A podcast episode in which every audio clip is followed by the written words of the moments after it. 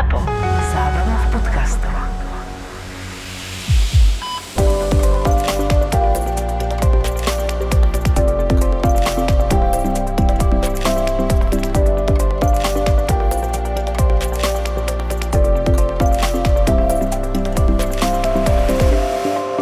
Ahoj Filip. Joško, ahoj. Poviem ti, minule sme sa bavili o tom, že jak ten chlapec, e, čo ho napadli z kíny, že ako ho vyprovokovali, že na čo čumíš. Na to mám oči. Mm-hmm. Teraz som strašne rád, že našim dnešným hostom je tu pán profesor, ktorý pracuje teraz v Excimeri, pán profesor Černák. Dobrý deň. Dobrý deň. A ja poviem, že nedávno moja manželka bola na operácii očí, krátkozrakosť, veľmi úspešne, klopen si. Je tam k tomu aj celkom zaujímavý príbeh, ako mala ísť na bežné vyšetrenie, akože či, aké operácie a tak. A potom mi volá, že pošli mi peniaze. Sa čudujem, tak som poslal peniaze. A potom mi volá, že už je po operácii. Ja som skoro odpadol, pretože na druhý deň som mal ísť do služby. Ona v podstate poloslepá, poď po mňa na stanicu v Galante, tak sme tak išli, tak som mu zobral, deti som nechal strážiť susedom, to sa ešte vtedy dalo, to bolo mimo COVID. Vyslovene som to spravil tak, že som mu odprevadil pekne do postele, všetky kvapky som aj prichystal, jak mala napísané v poradí, v jakej hodine išli, lebo tam je veľa kvapiek, to by si sa čudoval. Akože veľa druhov? Ty kokšu, ja som už ani nikto nepoznal, hej. Asi štyri. A o hodinu mali byť tieto, o tri tieto, a opäť tieto. A tak som je to nachystal do Tak, poradia tak, no. a dal ešte budiček o, tie- o tie tri hodiny, aby vedela, dovtedy sa hádam vrátim. A lah- lahla si ešte, ju rezali oči, tak som jej pripravil pekne flektor od bolesti, až to zvládne chúďa. A išiel som po deti a tak. A teraz som rozmýšľal, že no jak ja pôjdem do služby, keď ona mi je slepá. Však má tri deti doma, čo Anička no. Bude vodiť najstaršia dcéra, 8-ročná za ruku a mama tu urob čaj, mama tu mi na tri chleba, alebo jak to bude? Alebo bude krájať poslepiačky. No, jak si to vyriešil? No, šťastie, že na druhý deň začala celkom dobre vidieť a už nemala také bolesti. A, mhm, tak- lebo to môže trvať, že vraj aj 3 dní, pán profesor. Krátko zrakosti? Laserová operácia, operácia krátkozrakosti alebo Mhm. refrakčný chýb, lebo tam sa robí astigmatizmus, aj, aj, aj ďalekozrakosť, aj krátkozrakosť. Ale najčastejšia je krátkozrakosť opera, lebo tá je aj najčastejšia. A záleží od druhu, bo tam sú tri e, také základné skupiny operácií. Povrchová, Áno. tá je najbezpečnejšia, najlacnejšia. Čiže laser všetko. Tohle je laser. Ale druhá nevýhoda je to, že kým sa ten povrch zhojí, tak pacient 3-4 dní horšie vidí. Nie, že je slepý, ale tak by som odhadol, na 50% len vidí a zhruba to dobré videnie prichádza 6-7 deň. Aha. A tie hĺbkové operácie, že sa operuje v stróme, v hĺbke oka, v tej rohovke, no tak tie sú drahšie, sú komplikovanejšie, tam môžu byť aj určité komplikácie, ale na druhý deň je výhoda to, že pacient nemá bolesti a relatívne veľmi rýchlo vidí a môže ísť do práce. Jak sa môžem opýtať, lebo ja vôbec o očiach, akože neviem, vieš, akože nikdy som nerobil ani na oddelení očnom, ani proste nemám, nebol som v tom, jediný kontakt sme mali na centrálnom príjme konjunktivitída. to bolo naše No najčastejšie. nie, tam bolo, že sme napísali, prosím o očné vyšetrenie. Prosím, ale naj, najčastejšie chodili s červenými očami zapálené. No áno, to sú najčastejšie príčiny. Ale chcem sa opýtať, že čo sú teda povrchové, kedy sú a kedy sú tie hĺbkové operácie, či lebo ja naozaj neviem. Oko je chránené fibrozným obalom a tá vrchná povrchová časť je rohovka, kornea. No a princíp tej operácie refrakčnej je v tom, že to zakrývenie rohovky u krátkozrakých ľudí je veľmi veľké, treba ho zmenšiť to zakrývenie. Pacienta odfotíme, spravíme topografiu oka a podľa počítač presne vypočíta, ako treba zmeniť zakrývenie, aby pacient po operácii nemusel nosiť okuliare. To je, ja sa až divím, aký to je sofistikovaný prístroj, že to tak presne dokáže. To operuje počítač. A vy s počítačom komunikujete, naprogramujete a počítač vedie laser, všetko, že vy len sedíte za pacientom a hovoríte, všetko je v poriadku, ide to fajn a operácia nikdy netrvá dlhšie ako 40 sekúnd. Že povie, že minút, vieš, že operácia. Tam- Ale lebo viem, že očné operácie sú aj dlhé, lebo napríklad kamaráta našho jedného hostia Erika, vieš, ktorý No. bol ako sanitár, vždy som sa smial na tých ochranných pomôckach, viete, okuliare, keď klepete kladivom, ale niečo klepal, robil on, bol automechanika, je? Áno, A niečo proste, že kladivom niečo chcel vybiť Áno. a nenosil okuliare. výborne. takže nenosil tie ochranné pomocky a skončil na centrálnom príjme a jeho vraj 6 hodín operovali. Ja neviem, Áno, čo mu Cudzie bolo. teleso? Cudzie teleso To sú určite. cudze telesa, keď je aj veľkou kinetickou energiou, že perforuje No, boj, ten fibrózny obal a dostane sa dovnútra oka na sietnicu. Oko je veľmi citlivé na cudzie telesa. Keby ste ho tam nechali, tak za 3, 4, 5 mesiacov oslepne. Lebo sietnica nevydrží tam ten zápal a plus tam nastávajú chemické zmeny z toho kovového predmetu, Čiže musí sa to vybrať. A to sú operácie, že sa musí vybrať sklovec, musí sa vybrať to cudze teleso, potom sa oko vyplní buď plynom alebo tekutinou, tak to sú aj 5-6 hodinové niekedy Lebo vieš, že také malé očko a 6 hodín, to ma tak e, zaujímalo. zaujalo. Čo tam na Čo 6 tam tak hodín robia, na takom lebo, malom hej, keď chirurg ide, tuto, tie vrstvy postupne dávajú, hej, tí brúšny, alebo ja neviem proste, že roboty. A takisto aj, keď nám hovorila naša Wolverinka, vieš, e, Zuzka, Áno. instrumentárka, že e, nádory nosánky, a to tiež A to je- 12 hodinová operácia bola, alebo 9, tak tiež tak niečo tak ma troška prekvapilo, hej, že oko sa vie tak dlho robiť. Keď, tá, keď teraz ste povedal, že 40 sekúnd jedna operácia, vieš, laserom. Ale toto sa asi robí teda Áno, inak. Inak. Tam, kde my, pacienti, bojujeme mnohokrát o život, prináša každý deň príbehy zdravotníkov, ktorí idú v týchto ťažkých covid časoch absolútne na maximum, aby zachránili čo najviac životov. Aj 11 tisíc lekárov, sestier a ďalších zdravotníckých pracovníkov v nemocniciach a poliklinikách Penty. Vďaka skúsenému týmu zdravotníkov a modernému medicínskemu vybaveniu dokážu pacientom nielen s ochorením COVID-19 poskytovať kvalitnejšiu a bezpečnejšiu zdravotnú starostlivosť. Ako? To sa dozviete na ich stránke www.zlepšujemezdravotníctvo.sk, kde sa dočítate viac nielen o zlepšovaní slovenského zdravotníctva či medicínskych inováciách, ale aj o tom, čo dnes prežívajú zdravotníci v prvej línii, ktorým patrí náš rešpekt a úcta. Penta zlepšuje zdravotníctvo a zároveň vám prináša aj túto epizódu podcastu Doktor má Filipa. Ku čomu môže byť zavolaný do služby, tak tam boli doktorky, väčšinou mladšie a tak. Bežné veci zvládali a teraz mi raz zavolala tiež kolegyňa. Musel som si zavolať profesora na pomoc, mal som tu ťažký úraz oka. Že ku čomu môžete byť tak zavolaní, čo také? No pravda, no tak e, perforačné poranenia, hej, že treba to zašiť. Pretože keď je rohovka perforovaná, čiže to znamená, že je do oka diera, to by infekcia okamžite mohla nastať. To sa dá ešte zachrániť, prepačne poviem, príde pacient, robil klinec do oka, bum. Volajú, volajú aj vás na pomoc, ste v službe, dobre, je to o 8 večer, lebo to si doma robil strašne aktívne. Musí sa to urgentne zašiť. Príde pacient, bolesti, jasné, vyťahne sa klinec, za predpokladá. klinec, alebo teda za neviem, bol to niečo väčšie, odskočilo, ale má dieru. Áno. Okamžite sa to musí zašiť, pretože to je najdôležitejšia prevencia infekcie.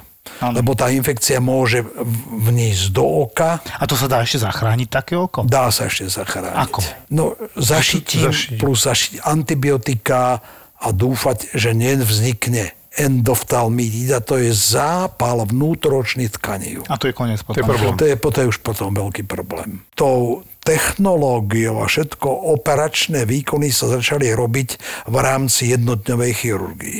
Keď sme predtým na hospitalizovali 4-5 dní, teraz sa to robí ambulantné. Dneska už neviem, ktorý operačný zákrok mimo operácií sietnice, ale aj tie sa niektoré robia už ambulantné, Áno, áno. pretože tá technika tak išla dopredu. Najčastejšia operácia na ľudskom tele je, je šedý zákal, čiže katarakta. Áno. Všade vo svete. Zatiaľ to je najčastejšia operácia. Pretože v tom veku, ja neviem, 70-80, ja, má to skoro každý a má dve oči. Ja som si myslel, že asi, že najčastejšia operácia je slepé črevo alebo niečo iné. Nie. Štatistiky je dokázané, že je šedý zákal. No a keď som ja nastúpil na očné, no tak to operácia to bol horor. Pretože to sa muselo rozrezať celé oko, tá šošovka sa vytlačila, no a neboli stehy, čiže sa to nešilo. Čiže ten pacient 7 až 10 dní musel nehybne na chrbte ležať, ani na bok sa nesmel obrátiť. A nedaj Bože, že kýchol alebo zakašľal. Tak Ježišmaria. na stôl.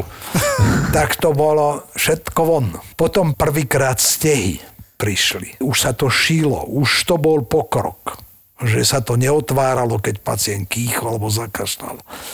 Potom prišiel mikroskop. E, oftalmológia má prvenstvo, že prvú operáciu pod mikroskopom vykonali oftalmológovia. Uh-huh. Už ten rez sa zmenšil, tá precíznosť bola väčšia. No, takže a dneska už tú šošovku vieme operovať úplne ambulantne ten šedý zákal. Že pacient príde, lahne si na stôl a za 25 minút ide po svojich naspäť domov. Jak tvoja žena? No a tá mala krátko zrako. A toto robíte tiež v excimery, predpokladám. Ja musím ešte povedať pánovi profesorovi, on, on nepozná naše vtipy z urgentného príjmu, keď už sme mali toho plné zuby, 70. pacient s prepáčením, 3 ráno a teraz čo je vonku?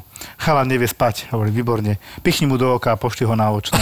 To bol taký náš obľúbený, že čo už máme robiť, že by sme zúfali. Lebo jak Milo hovorili Robko, nie, že sa mu snívalo, že má vysoký tlak, tak to keby ťa tiež, tak to ešte aj pichnúť do oka sa asi patrilo, ne, aby to bolo také urgentnejšie. Vieš čo, niek- niektorí to boli, že vyslovene čakali na to, či pacient nepovie, že ho boli aj oko a šubo hore a získali 20-30 minút, lebo ten očný okudák musel vyšetriť. A ja som sa chcel ešte opýtať pána profesora, že teda vy ste teda bol v tej univer- univerzitnej nemocnici a teda, že nejaké najšialenejšie zranenia, alebo také nejaké, ne- čo vám úplne, že či vám niečo také utkvelo v pamäti, že čo, čo urobil, čo sa mu stalo niekomu, s čím prišiel, či si niečo také pamätáte, či sa vám vybavuje, keď takéto sa niečo opýtam. Za tej éry bolo veľmi veľa takých šialených, ale jeden a skončilo to smutne cyklista.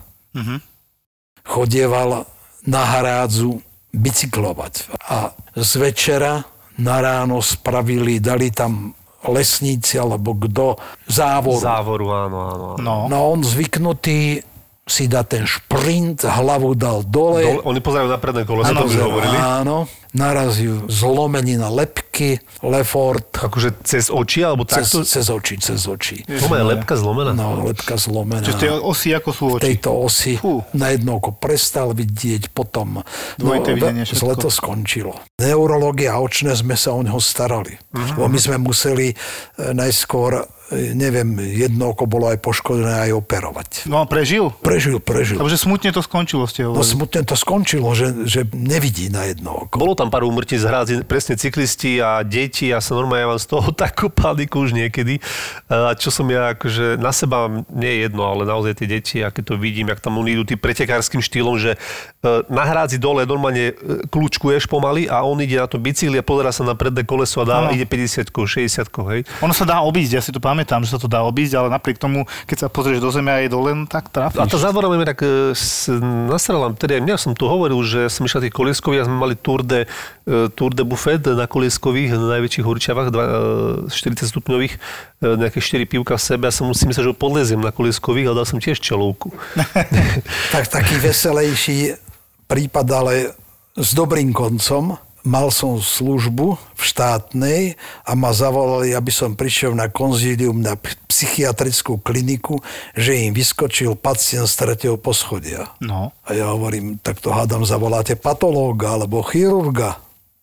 Ale nie, on vyskočil z tretieho poschodia a padol na piesok a rozbil si okuliare. To ešte dobre dopadol.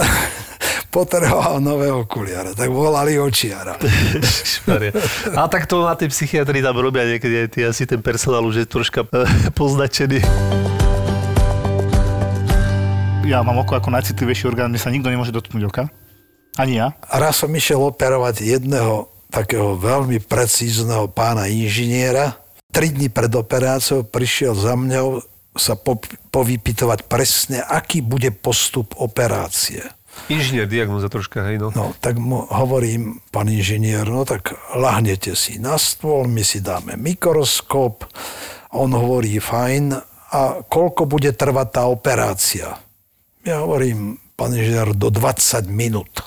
No, on hovorí, fajn, dobre. Že na koľku mám prísť? Hovorím, tak ráno na 8. Na druhý deň príde a hovorí, viete čo, neprídem na operáciu. Ja hovorím, a čo sa stalo, pán inžinier?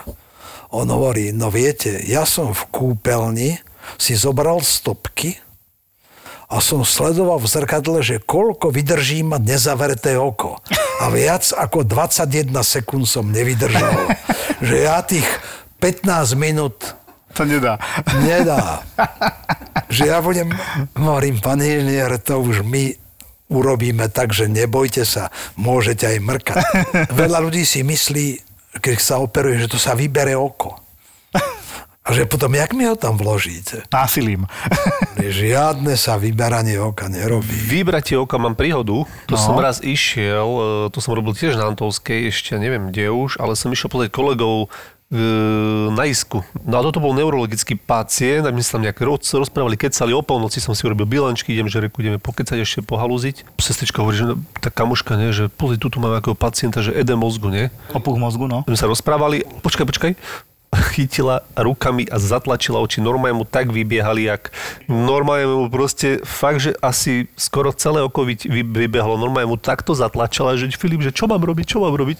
E, Že ty koko, že ja neviem. Čiže ten tlak z, hla, z mozgu No, no, no, no. vytlačal oči. No, to bol, akože to bol veľmi, veľmi nechutný pohľad, akože No. išiel tam manitol, neviem čo všetko, liečba, ale to je akože bolo nič, takže To je taký maligný exoftalmus pri niektorých strúmach žľazy. Hypertyreóza, no. Vznikla hyperteróza a je taký, že oko sa vyluxuje von. To je ten no. maligný. A to sa dá potom vrátiť nejak, či už je zle? Orbitálny tuk sa vyberie. Z orbity tuk fakt tam je tuk? No áno. akože Tak- hej? áno. Obal nejaký. No, tak tam je dosť veľa toho tuku. On tam péruje, hej? Princíp je ten, že ten tuk v tej orbite e, pri tej strúme sa naplňa tekutinou. Ona vytláča potom to oko. Aha, rozumiem. Keď sa vyberie, tak spraví sa znova priestor pre to oko a sa to môže. A potom nechýba ten Tam tuk tam, keď tam predtým bol a robil takú membránu? Tak, tak, Trošku e, chýba. Trošku chýba. No. Hlavne ti udrží oko vnútri a oko je nestlačiteľné, pokiaľ si dobre pamätám. Áno, Jedne, keby som teda narezal, tak asi vytečie, nie? áno.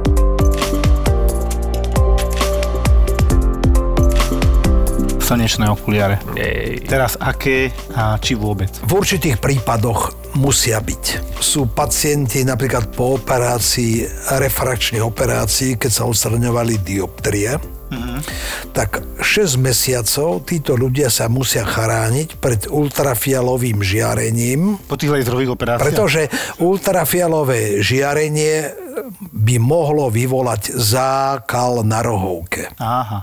Po 6 mesiacoch už, ne, už nemusí nosiť. Čiže mojej žene mám povedať, že, že teda mám jej kúpiť Koľko je- koľko je po operácii? 4 mesiace. No tak to by bola- ešte mala nosiť. Dobre, dobre. Keď bude slnečný Lebo jednosi, v novembri to nebol problém samozrejme. v No. miestnosti nemusí mať, ale vonku nech nosí slnečné okuliare. Ako Žena mala šťastie, že doteraz to boli zavretí doma. No a keď už slnečné okuliare, tak také, čo sú čo majú UV protection, UV žiarenie. No dobre, ale koľkokrát vidím okuliare za 7 eur a potom polarizované za 30 eur. Čo vybrať? V optike majú stroj, ktorý vám povie, ako je, koľko má protekciu UV. Čiže to si neviem 90% stop, to sa dá merať. Ja môžem prísť so slnečnými okuliarmi v optike požiadať ich, že prosím vás, Alebo keď toto... príde k nám do Eximeru, hneď vám máme, dáme okuliare a povieme, sú na 99%. Lebo okuliare bez filtra sú naopak škodlivejšie. Jasné, rozšíri zrenicu. sa zrenica a ide vám viac svetla donútra, e, slnečného žiarenia donútra. Aj s UVčkom. Keď bola éra hippies, tak bola najväčšia výskyt solárnej retinitídy, čiže to je zápalu sietnice zo slnka. E, to bolo niekde v púšti v Nevade v lete, v júli. Viete, vtedy drogovali tí ľudia, mali, ja neviem, či kokain alebo čo, ktorý spravil midriázu. Za druhé, znížený prach bolesti mali. Na nešťastie bol krásny slnečný deň, čiže oni mali široké zranice, prach bolesti bol veľmi znížený. Normálny človek sa do slnka nevydrží dlho No, dívať, slnka, samozrejme, pretože však áno. začne vás to boleť, Určite alebo čo. No. Oni toto všetko mali utupené, no a tam bolo výskyt, asi 20 tisíc ľudí malo solárnu retinitídu, poškodenie. To bola najväčšia e, taká tá epidémia. Ja som bol lekár na olympijských hrách v Atlante. Ja som tam robil v, v olympijskej dedine. Sme mali ambulanciu očnú, za očné sme tam boli niekoľkí lekári. No a Ray-Ban, to je výrobca slneč... Ray-Bany, e, výrobca slnečných okuliarov. Je, to sú jediné slnečné okuliare sklenené, ostatné sú väčšinou plastické. A u plastov je pomerne jednoduché e, dosiahnuť ochranu žiarenia, u skiel je to ťažšie. A tento Ray-Ban to dokázal a mali sme tam Ray-Bany. No a mali sme taký úzus, že každý, kto prišiel do tej ambulancie v tej olympijskej dedine, museli sme na pamiatku darovať Ray-Bany. Viete si predstaviť, koľko ľudí chodilo? Ty, kokos, tak to áno. A vtedy tam bol ten americký Dream Team. Jasné, jasné. Aj tí milionári chodili na Ray-Bany. A stmievajúce, čo sú okuliare. Moja žena raz mala dioptrické so stmievaním, keď sú dobré. To sú tie fotogreje, že intenzita slnka ich sfarbuje. Ak je mála intenzita, tak sa nesfarbia tak silno.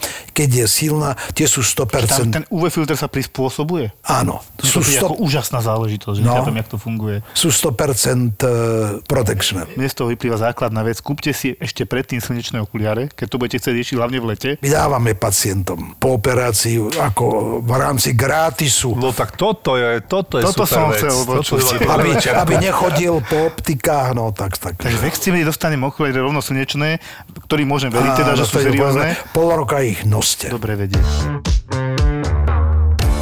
No, Pán profesor, vy ste teraz v Extimeri, ja si vás pamätám ešte z Petržálky. Ja som v roku 1990 nastúpil za prednostu očnej kliniky. Áno. Najskôr z- zo štátnej som tam bolo jediná očná klinika v celej Breslave? Mhm. na Mickevičovej a som prestúpil za šéfa očného oddelenia Slovenskej zdravotníckej univerzity na Kramároch Aha. v roku 1990. A keď sa postavila Petržalská nemocnica, tak táto očná klinika bola na Karamároch zrušená a boli sme presunutí do Petržalky, asi v 95. to myslím bolo, tak od 95. som bol v Petržalke až do predminulého roka a predminulý rok som išiel, som skončil ako prácu na klinike a odišiel som do Eximeru. A tam sa venu- venujete najviac teraz čomu? Tak, Tým refrakčným operáciám či tým laserovým, to čo a tým laserovým operáciám. Ale v podstate e, máme teraz, plánujeme otvoriť veľkú operačnú sálu, kde budeme robiť všetky operácie. Čo konkrétne, aké problémy, e, s akými problémami môžu teda tí zákazníci prísť? Teda čo sú to tie refrakčné operácie, aby sme to tak pre istotu No zhrnuli? pozrite sa, kto má nejakú refrakčnú vadu, či už krátkozrakosť, čo je najčastejšia. Krátkozrakosť začína okolo 11. roku života. Angličani to volajú aj school myopia, pretože tí deti idú do školy a si myslia, že to tam začína. Nie. Najviac je podklad genetický. Ak je jeden rodič krátkozraký, tak je na 70% šanca, že bude aj dieťa. Ak sú obidvaja rodičia, tak takmer vždy je diecko krátkozraké. Jasne. Ovšem, krátkozrakosť dneska výrazne pribúda. Napríklad v japonskej populácii medzi vysokoškolákmi je až 96% krátkozrakých ľudí. Nevie sa presne príčina, ale pravdepodobne je to v tom, že už od mala tie deti majú prácu do blízka. Už majú tie Tablety a tieto veci, hej? tablety, Telefóny. to telefóny.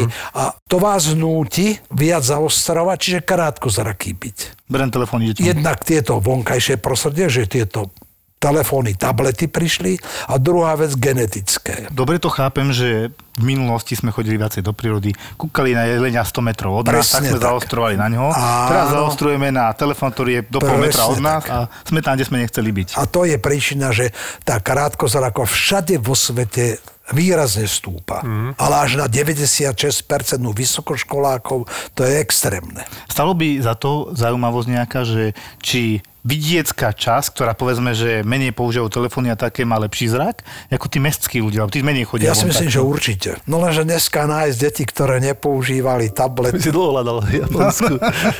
Japonsku by sa to, to by stálo. Ale určite to má vplyv.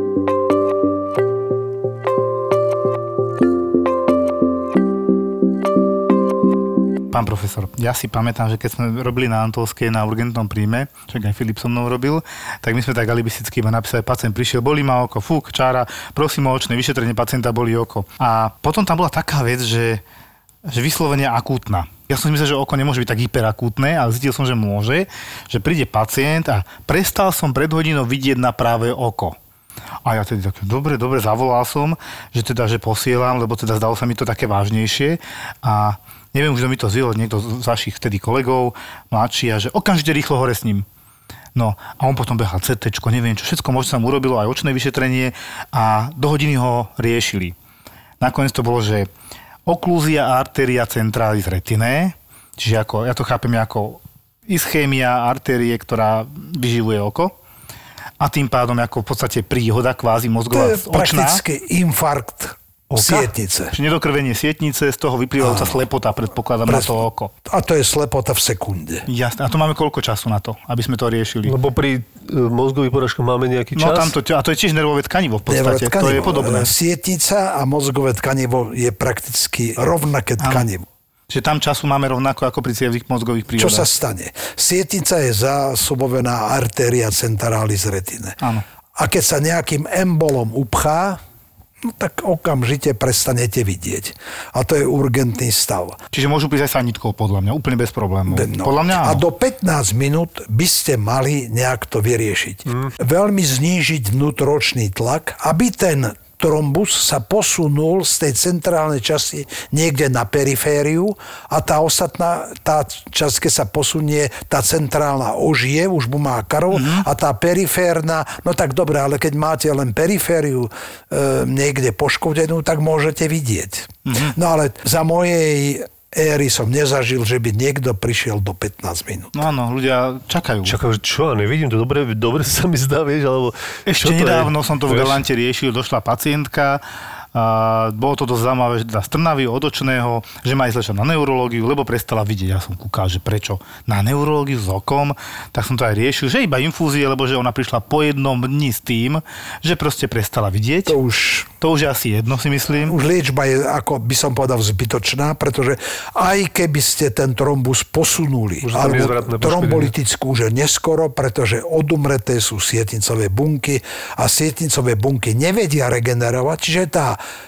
slepota je trvalá. A je definitívna. Je Hej. definitívna. No dobré, dokedy má ešte, ak sa môžem opýtať, že čas to ešte vlastne rieši? Šancu, šancu, šancu že 15 tak. minút je optimum? A, 15 minút je a optimum. maximum teda, kedy to už je? To už, už, už ťažko. Každá minúta je prúser. No dobre, je rozdiel slepota a slepota podľa mňa hlavne. Pán profesor nám to Tu určite skôr vysvetlí. hrá asi prevenciu v tomto rolu. Napríklad na to sú náchylní ľudia, ktorí majú fibrilácie, Tak. Áno, áno. Interné naše, že majú jasné. tromby, ktoré sa vedia otrhnúť, alebo majú uh, trombózu hlbokých žíl, že tam je možnosť toho trombusa Mhm. mm. niekedy otrhnúť a ten trombus neviete, kade tou cievnou cestou. Ak Kde príde do artéria, Pulmonális, tak máme iné, jasné. Ale to je iný. keď príde k srdcu, má infarkt, takže e, Ja to je...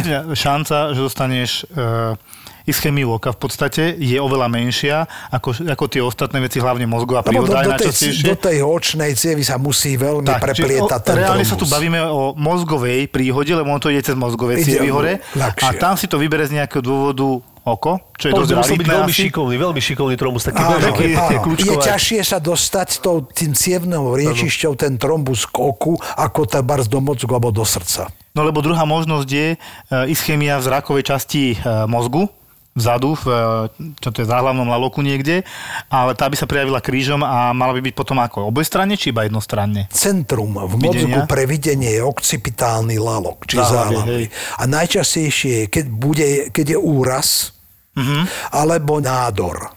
A vtedy je celková Čiže tie slepota. porážky takéto sú minimálne, toho je Minimálne, máličko. áno. Lebo ja si tiež nepamätám veľmi, že by sme to... Ja si nepamätám takúto príhodu, možno, že nepamätám si ju s tebou. Kortikálne slepoty. To sa volá kortikálna slepota, že oko je v podstate v poriadku, Mhm. mm-hmm. nezistíte tam nič, všetko, sietnica vypadá dobre, len pacient nevidí, pretože má, tak tam neurológ musí hrať hlavnú úlohu v liečbe. Ma napadla taká jedna príhoda, to ešte z praxe, keď som bol na súkromnej klinike, ale tak e, toto je bola akože slepota, len mal to súvisť s očami v tom zmysle, že tiež pacient bol ale po e, totálnej endoprotéze, troška, troška tak, ale má to súvisť s očami, hej, poviem. Dobre, pokračuj. E, mal, tu bol vykrvácaný, hej, proste mal ťažkú operáciu, veľa krvi stratil, on bol dokonca aj na iska, tam bol v poriadku a potom bol na oddelení a ráno som išiel ho teda pozrieť, že ako sa má, nie, lieky dať a všetko, že program povedať a potom som povedal, že, že on strašne slabo vidí zrazu. A mne ti tak proste docvakol, že dobre, málo krvi, ty kokos, to môže byť, okamžite som mu nabral krv, zobral som mu akože hemoglobín, či nemá nízky, No a tak jasné, mal to nízke, hneď sme mu dávali asi dve alebo tri jednotky transfúzie krvi a jak som mu začal podávať tú krv, tak akože, ja neviem, už si nepamätám úplne, ale do hodinky už úplne sa mu fakt, že jak rozjasnievalo tiež. Áno, no, no. veľmi dobre sa spravil, lebo to očný nerv je veľmi citlivý na prísun kyslíka. A keď niekto stratí veľa krvi, Samozrejme, ten prísun kyslíka do očného nervu je znížený a on okamžite reaguje zníženým videním, keby to bolo dlhšie, tak až atrofiou.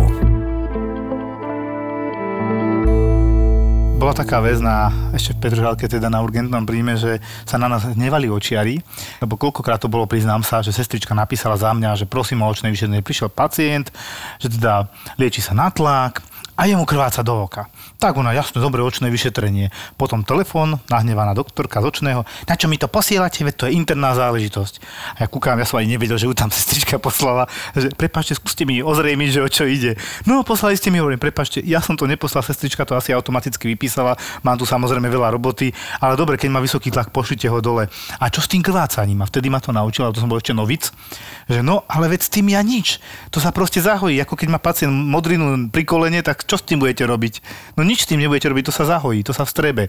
To, čo sa ľudia zláknú, lebo Mhm. oni keď vidia zakrvácanie v oku, tak sa strašne zláknú. Logicky, že Ježiš Maria, zakrvácal som v oku, čo teraz? No tak to sa zahojí, takisto ako každá iná modrina. My to voláme sufúze, alebo krvácanie do spojovky. No. Tam tá príčina môže, nemusí byť len krvný tlak. Býva krvný tlak, Jasne. že je vyšší. Ale niekedy e, môže byť, ja neviem, u niektorých pacientov, že tebars veľmi tvrdá stolica, že sa Zatlačí, veľmi jasné, tlačí, tlak, pučí, tebars, ja neviem, chce čink nejaké veľmi ťažké dvíha, pučí sa, tak môže mu tam prasknúť tá cieva.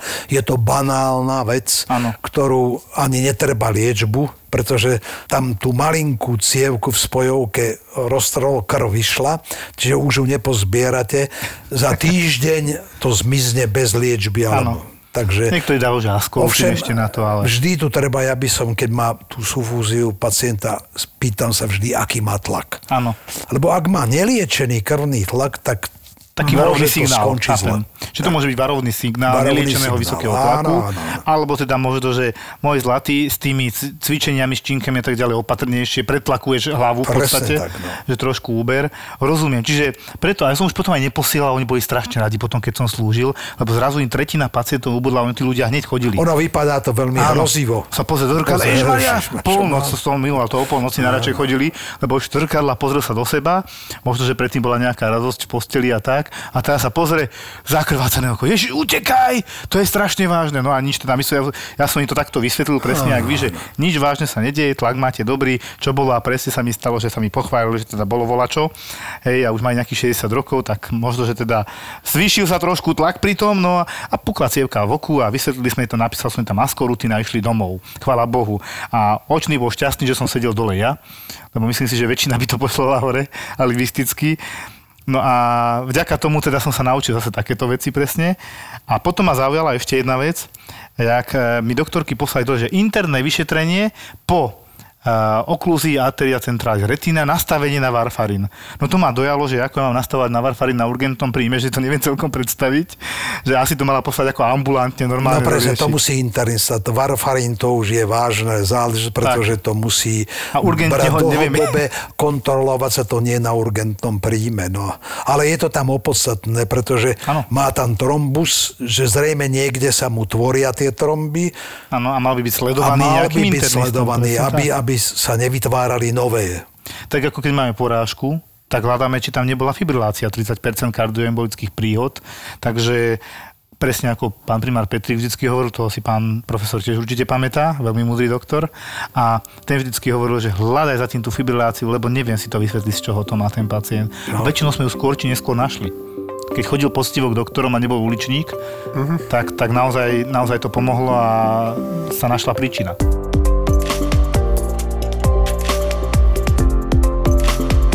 Jedna z najväčších bolestí podľa mňa čo je, raz mi došla pani so strašným plačom o druhej ráno, aj som mal trošku nervy, že o druhej, ja už som sa konečne chystal spať unavený a došla, že ju strašne bolí oko. a trvala na tom, že chce iba nejaké strašne silné lieky od bolesti, že chodí po očných a že má očný herpes a že teda, aby sme podali niečo od bolesti, ja som pôvodne, že pošleme ju hore a hovorím si, že a čo je hore dajú od bolesti, však oni infúzie veľmi hore nepodávajú, budem to musieť tu na urgente. No dobre, a potom som mal naozaj fyzicky videl, ona strašne plakala a držala sa za to oko, že ju to hrozne bolí, tak som nejaký tramal našiel, hento, toto, aj tak som jej až tak veľmi nepomohol. A v podstate len dostala infúziu od bolesti a s miernou úľavou išla domov očný herpes. No tak rohovka má najviac nervových zakončení na milimeter štvorcový na tele. To je najcitlivejšie tkanivo. Áno. Není citlivejšie. Čiže ak tam padne cudze teleso alebo niečo, nedajú herpes. Herpes je, to je vírus herpes simplex, ktorý trvale žije v nervus trigeminus, Áno. čiže v očom hlavom nerve. Áno. A ten sa nedá zničiť. On je tam stále. A teraz záleží od vašej imunity. Ste dobrej imunity, celý život sa ten herpes nemusí prejaviť. Imunita sa oslabí, Väčšinou vek, ochorenia a tak, ďalej. tak, ja neviem, veľká fyzická náma, nadmerné slnenie. Idete na hory, her, opar herpes máte. Nejaký alkohol, jasné. No, takže pri takýchto príležitostiach, keď sa vám zníži vaša imunita, objaví sa herpes. To je skutočne bolestivé, pretože tam vznikajú puchieriky, tak ako na pere, ktorý potom praskne a pacient má na rohovke defekt. To bolí strašne. A to bolí. Pretože obnažené tie nervy sú, no a tie, tie strašne bolia. No, no, skončila na tramale normálne. Tramadol. A to ako dlho trvá takéto, akože to... No to je dobrá ochorenie? otázka. tak takto, musia sa dať nejaké látky proti herpesu. Nejaký Do týždňa sa no. to dá zahojiť. Čiže normálne nasadíme antivirotika na spomalenie vírusu. Musí sa dať lokálne antibiotika, Áno. očné antibiotika, lebo má defekt, Áno. aby tam nevznikla infekcia. Plus sa tam dávajú virostatika, Áno. aby sa to, a plus sa tam dávajú lokálne anestetika, aby ten pacient Čiže kvapky od bolesti do očí. áno, vyslovene, aby lokálne. vydržal, lebo to sú veľké A bolesti. to čo obsahuje nejaký mezokain alebo niečo také? Áno. Už chápem. A prečo to tá pani nemala? Alebo to možno nezaberalo až tak? Lebo to je krátkodobé tie kvapky do očí. No tak ale anestetika. bude si kvapkať, ja neviem, 5 krát za deň, 10 krát Jasné, za deň. jasné, rozumiem. A to potom e, má nejaké poškodenie trvalé? Býva po tomto herpese očnom? Takto, po prvom herpese, po druhom ani nie, lebo tá hrana sa zhojí za 3-4 dní. Ovšem, u tých, u ktorých je 10-12 recidív, tak vznikne zákal na rohovke. A rohovka, ktorá je ideálne priehľadná, zrazu ten zákal spôsobí, že tá rohovka už nie je taká prihľadná, ako keby ste mali sklo špinavé. Jasné. Tak aj on tak už vidí. No a čím viac má tých recidív, tým je možnosť toho zákalu byť hustejšia. Jasné. Pacientov som robil transplantácie po desiatých recidívach a bola rohovka nepriehľadná. Lebo tieto poškodenia rohoviek ja si pamätám ešte, keď teda slúžili doktorky z očného u nás na tom urgente nešťastné, čo tam boli na silu trošku a nepochopiteľne z môjho pohľadu, ale bolo to tak tak eh, sme sa bavili, že najčastejšie také úrazové poškodenie oka sú tatinovia, ktorí majú deti na rukách a oni im pichnú do oka. Áno. A že im poškodia rohovku a potom Čím sa to pichnú do oka, akože? Normálne nechtíkom, prstami. Eróziu rohovky mm-hmm, spraviť nechtíkom, no. Aj záhradníci to často majú, vetvičky. Ja som mal byť asi očný lekár kvôli mojej žene, lebo ona prežila po- pomaly všetky očné ochorenia, zakončené teda operáciou očí na krátkozrakosť, tak ona keď ešte bola malá, tak e, mala chalazeón. To je Áno. strašne také, meký jačmen, dobre tomu hovorím? Jačmene. Na, ale na myhalnici Dorna no, alebo Hornej. No, ale to, že to, že to je ako keby iný typ, nie je to klasický jačmeň, hordeolum, ale teda chalazeón je taký vážnejší, väčšinou stafilokok, ak si dobre pamätám, opravte ma. A že nepôjde k doktorovi a potom už mama bola nešťastná, keď videla, že na to ľavé oko skoro nevidí, totálne opuchnuté, hnysalo to, už normálne akože velikánsky zápal a tá doktorka taká nešťastná je tam dobre vynadala ako dieťaťu 12-ročnému, že kde bola doteraz a ona mi normálne rozprávala, že išla cez cestu a už išla od, pomaly odpadnúť od bolesti a nevidela na to oko a už pomaly nevidela aj na druhé, lebo to furt slzili obidve oči, on to je prepojené. To bola jedna vec a potom druhá vec, že my sme u vás skončili nieraz s mojou ženou, že mala keratitídu, to je zápal rohovky a doktorka Veronika, tiež budete asi vedieť, ktorá to je moja spolužiačka, tak e, robila tiež na Antolskej a teda som poprosil o pomoc, tak ju pozrela a povedala že to je vážne. Ona mala normálne, že tiež myslím, že jedno z detí jej poškrávalo rohovku, tiež nešla, nič mi nepovedala a potom, že ju strašne reže oko a má normálne, že skoro pretrhnutú tú rohovku a že to je vážna vec, že môže prísť o oko. Toto som nechápal prečo. Epitel na rohovke, to je tá povrchová vrstva, on chráni to oko, že aj keď baktéria, nejaká Mhm. infekcia príde, cez epitel neprejde. Jasné.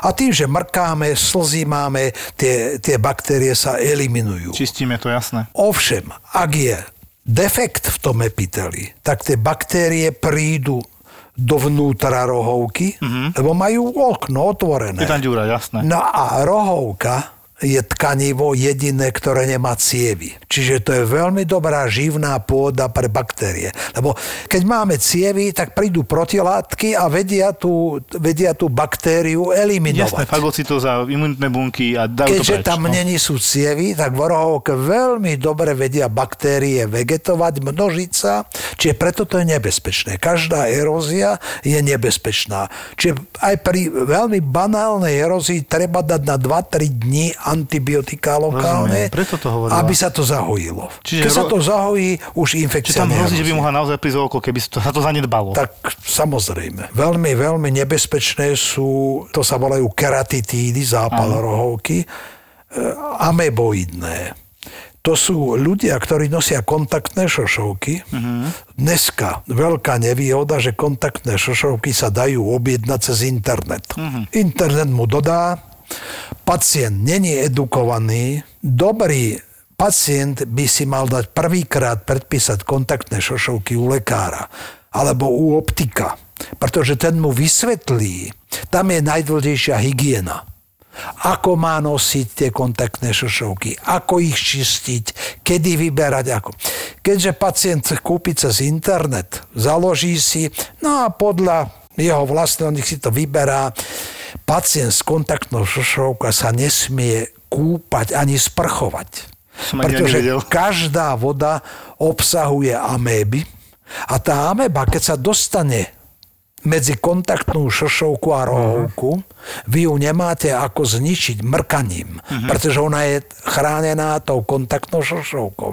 A ona sa zavrta do toho epitelu a donútra a vzniknú veľmi ťažké keratitídy a veľmi ťažko sa liečia. Prakticky tam ani veľká šanca na vyliečenie nie, tam sa skoro vždy, vždy to skončí transplantáciou rohovky. Že takú rohovku musíte vymeniť za inú.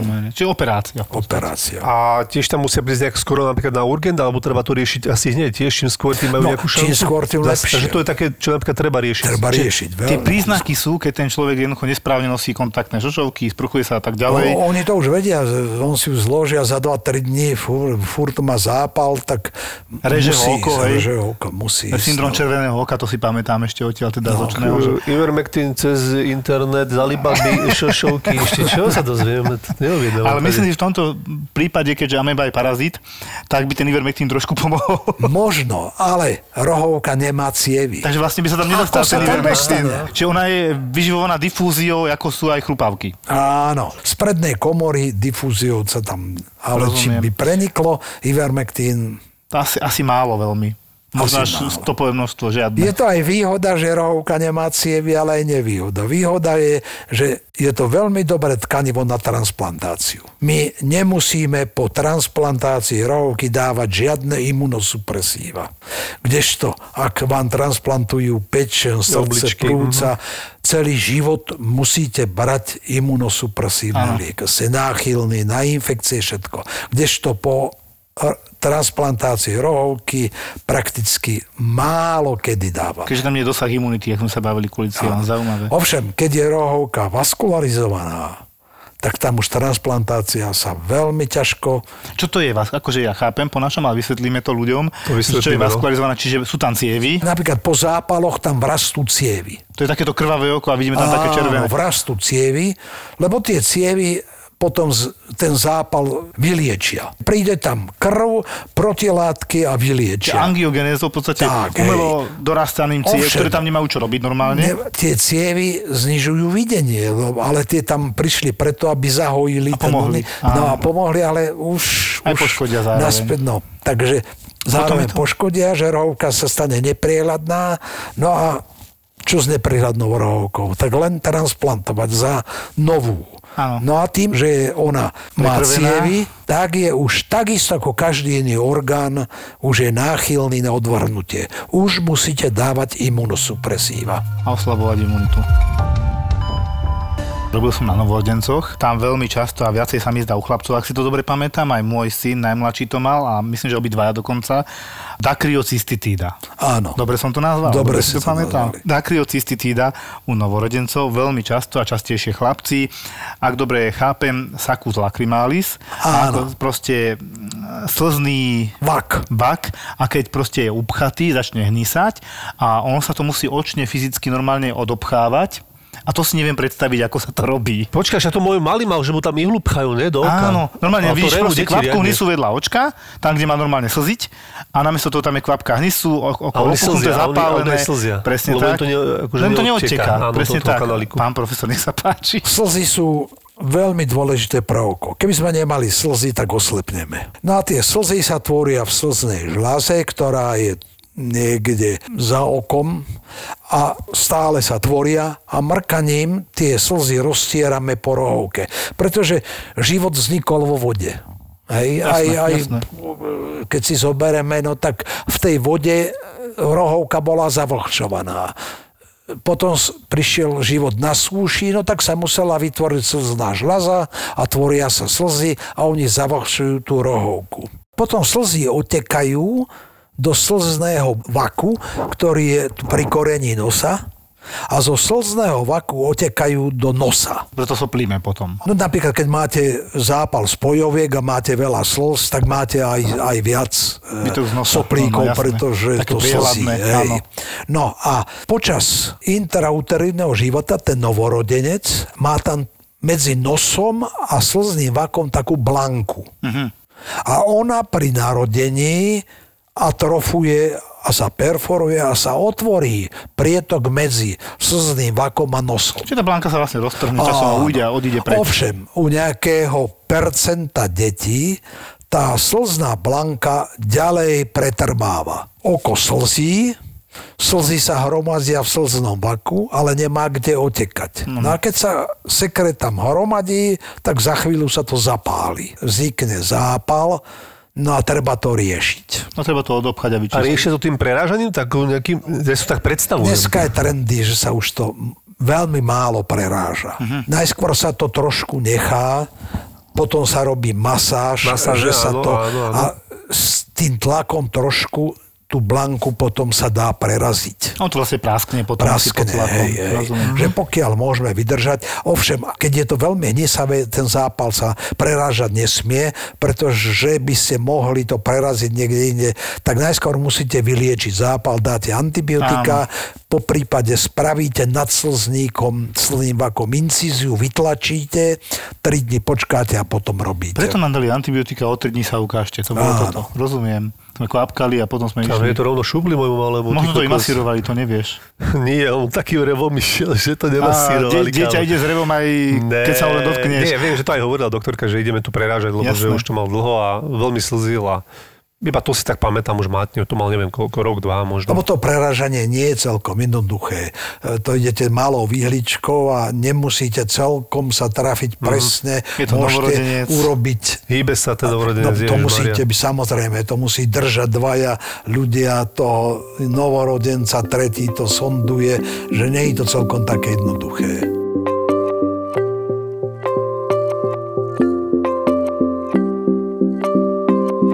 Pán profesor, je pri takýchto lokálnych rýchlych operáciách, je treba to predoperačné? To ma tak zaujíma vždy, lebo Interné predoperačné interné vyšetrenie. predoperačné vyšetrenie, krvná skupina, serológia, akože niečo mi tak dáva logiku, jasné, ale či to je také niektoré už aj Pre, prehnané sa prehnané vzhľadom aj na toto, čo vy hovoríte. Sú dva názory. Prvý poviem, bol som v Izraeli u profesora Blumentála, veľký operátor, ktorý absolútne ignoroval a nepožadoval na operáciu žiadne interné vyšetrenie.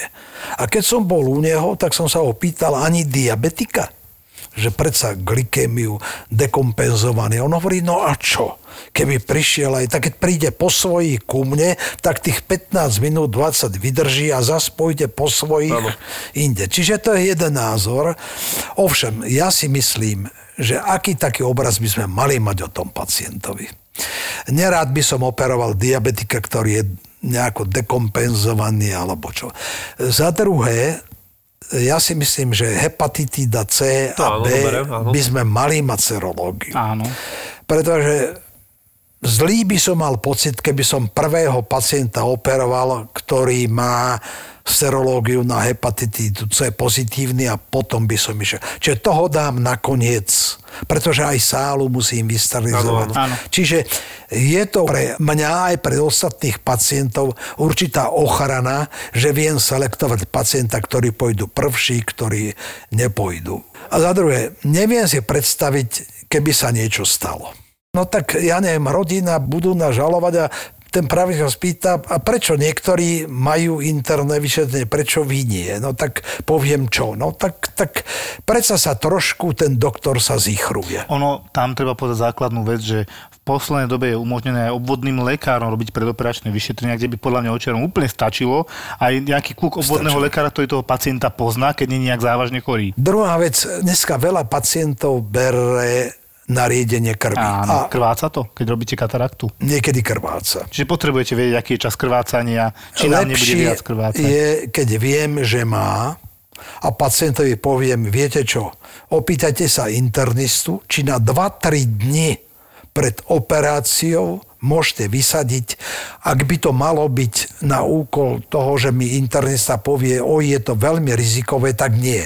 Bo my ideme cez rohovku, ktorú, ako som hovoril, není vaskularizovaná. My to krvácanie nemáme také veľké. Ovšem, sa môže stať, že nechtiac pri operácii sa dotkn- zarežem do dúhovky a to je cievne tkanivo a bude to krvácať. Čiže za normálnych okolností by sa to pekne zahojilo a teraz tu je riziko, že by to mohlo veľa liať. Takže presne z tohto hľadiska poviem pacientovi, ak sa- vám internista dovolí dva dní pred operáciou vysadiť, radšej ich vysadte.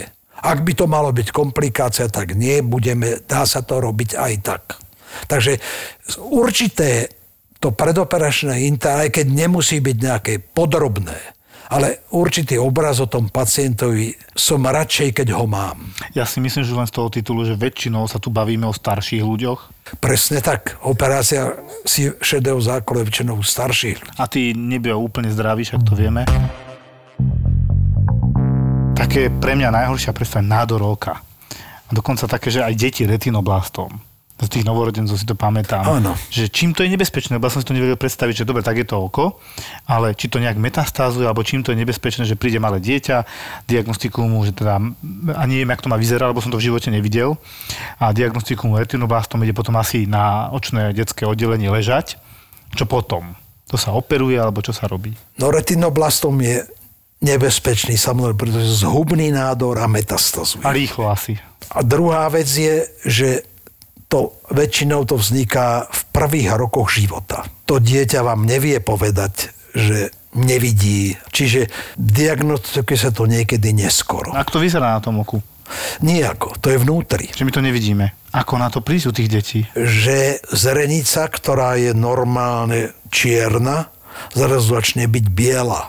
Mhm. Vtedy musí ísť k očnému lekárovi, no a ten už musí to zistiť To a priznať pediatér. pediatr. No a zubné nádory pred pár rokmi všetky sa robili tak, že sa vybralo oko, tzv. enukleácia. Áno. U detí enukleácia je veľmi zle vykonať, pretože mu potom nerastie orbita. Aha, chýba tam Viete, vlastne tam orgán. chýba tam Áno, ten podnet. Oko dáva podnet pre rast symetrálne. No ale našťastie dneska už sú také dobré cytostatiká, ktoré keď sa nasadia včas, vedia retinoblastom, ovšem ak není veľký. Ak je retinoblastom veľký, on po očnom nerve zájde aj do mozgu a potom je zle. Takže to vlastne nádor mozgu potom. Nádor mozgu. Čiže on vzniká presne na sietnici a ide dozadu, donútra, teda do, Áno. mozgu. Ja si to teraz pamätám, jak som pozeral s oftalmoskopom a či som videl červený odraz na sietnici na jednom, na druhom oku, to sme pozerali kataraktu podľa mňa, rodenú. No aj, alebo aj Ale vlastne aj toto, keby som to tam nevidel, a raz si pamätám sivý. Ak, ak nebudete vidieť očné pozadie červené, tak je niečo zlé. No a to si doteraz pamätám, raz som zažil, pozerám novorodenca. A tam sú tieto dve veci, retinoblastom alebo No katarakta. a hovorím, že je to sivé, pani docentka, nič, dáme očné vyšetrenie. A vlastne som sa už nedozvedeli, ako to dopadlo, lebo oni išli domov, to nebolo priame ohrozenie nejaké toho dieťaťa, len sme to zapísali a išlo na očné vyšetrenie a potom už neviem, Preto je dopadlo. povinnosť u týchto detí to hneď pri narodení spraviť. Áno. Lebo aj šedý zákal je veľmi zlý. Pretože ak máte šedý zákal vrodený, tak to malé dieťa nevidí. A tým, že to oko nepoužíva len to druhé oko, tak toto oko sa stane tupozraké. A už Pozrakosť, áno. keby ste aj ho odoperovali po určitom čase, to oko už nikdy nebude vidieť, pretože mozog sa nenaučil prijímať podnety od toho oka, ktoré, ktoré bolo slepé. Čiže preto sa to musí operovať vo včasných štádiách, hneď do týždňa, do dvoch. A ja vidíš, amatérke sme začali pozerať. Jej červené dobre a ani som nevedel, čo všetko vyšetrujem. Ja sa priznám, že tak toto bolo, keď som začal. Dal mi, musíš tam vidieť červené, No, keď keď neuvidíš, povedz, tak napíš. je. No a väčšinou bolo červené. Raz si pamätám za rok a pol, že nebolo a napísali sme, išli na očné dieťa potom hneď po prepustení, lebo teda priamo, myslím, si nepamätám, že by sme posielali, ale išlo a po, by sme sa vlastne dozvedeli nikdy výsledok. Či to bola katarakta, alebo nebodaj To ten je, nešťastný to je na začiatku a potom dieťa sa musí ešte vyšetriť ešte raz v škôlke. Mhm. To je ten tretí, štvrtý rok, či náhodou nemá tú pozrakosť. A to robí pediatr či už očný? E, v škôlke pediater. Pretože tú pozrakosť sa dá do 6 rokov liečiť. Po 6 rokoch je mozog uzavretý, už sa nedá tú pozrakosť urobiť. A kdežto keď to zistíte v troch rokoch, tak to dobré oko zaliepate a cvičíte to Choré choré, oko a to sa veľmi pekne dá vycvičiť. Tak to je to, čo vidíme tie detičky po uliciach, čo majú prelepené a majú do 5 do 6 rokov To sa presne. veľmi, áno, dobre, to si ja veľmi dobre dá vycvičiť. Vo veľkej, veľkej percente to vyliečite. Teda tu pozrakosť vieme do 6 rokoch e, poriešiť. Mňa zaujímalo, že do koľkých vieme poriešiť tuposť. to, to keby sa dalo, hej, ale toto je už Nie, väčší to problém. asi na celý život. To je už bohužiaľ, to sa ťažko rieši, no. Tak ďakujem veľmi pekne, pán profesor. A ja ďakujem za pozvanie. Veľmi prínosné pre mňa, lebo prizná sa, že asi aj pre Filipa oftalmológia je pre nás veľmi vzdialený obor v tomto smere. Tak ako pre To je mňa, veľká neznáma, hej. ako pre mňa vaša. Takže No. ďakujem ešte raz veľmi pekne. Čo sa povie v tomto podcaste, zostane v tomto podcaste. Boli sme v bare a strašne som chcela osloviť týpka, že ešte na to mám. A teraz hovorím že čo, že toto a to nezoberieš mi vodku? A on hovorí, že my sa poznáme. Hovorím, no ne, ale môžeme sa spoznať. a takéto strašne. Je tu nový podcast v produkcii ZAPO Zábava v podcastoch. No ja som behala cudziemu chlapovi do sprchy. Nemám z toho žiadny väčší zážitok, iba jeho zdesatý výkrik. Jak vieš, že idem ťa zabiť. Jedna je single, dve sú zadané. Proste úplne máš nervy, zbožňujem svoje dieťa, všetko, ale najkrajšie je moje dieťa, keď spí. Matky a manželky. Ja som si skoro môjho muža nezobrala. Prečo? Lebo ja som zabudla pred oltárom povedať áno. Čo? Tri neznáme. Tri neznáme. Pán policajt, dohovorte mi. A ešte to povieš takýmto sexy hlasom? Pán policajt, prosím vás, dohovorte mi. No inak ja som veľakrát som mala takto s policajtami stred a vždycky som sa vyzlikala v tom aute, aby som mala... Počkej, v tom policajskom? Oh, ne. To už je iný film, ale e, vyzliekala som sa vo svojom aute, aby čo najviac bolo vidno prsia, takže ja som veľakrát nechodila veľa oblečená v aute, lebo ja jazdím rýchlejšie, ako by som mala, priznávam to otvorene. A keď si myslíš, že ťa už nemôžu prekvapiť, nemôžu prekvapiť, vyskyvovala som sa až na to, že som dokázala pivo vyexovať za 7 sekúnd. Veľké politrové pivo, 7 sekúnd. Môžu dať toto? Ne. Tri neznáme. Zapo.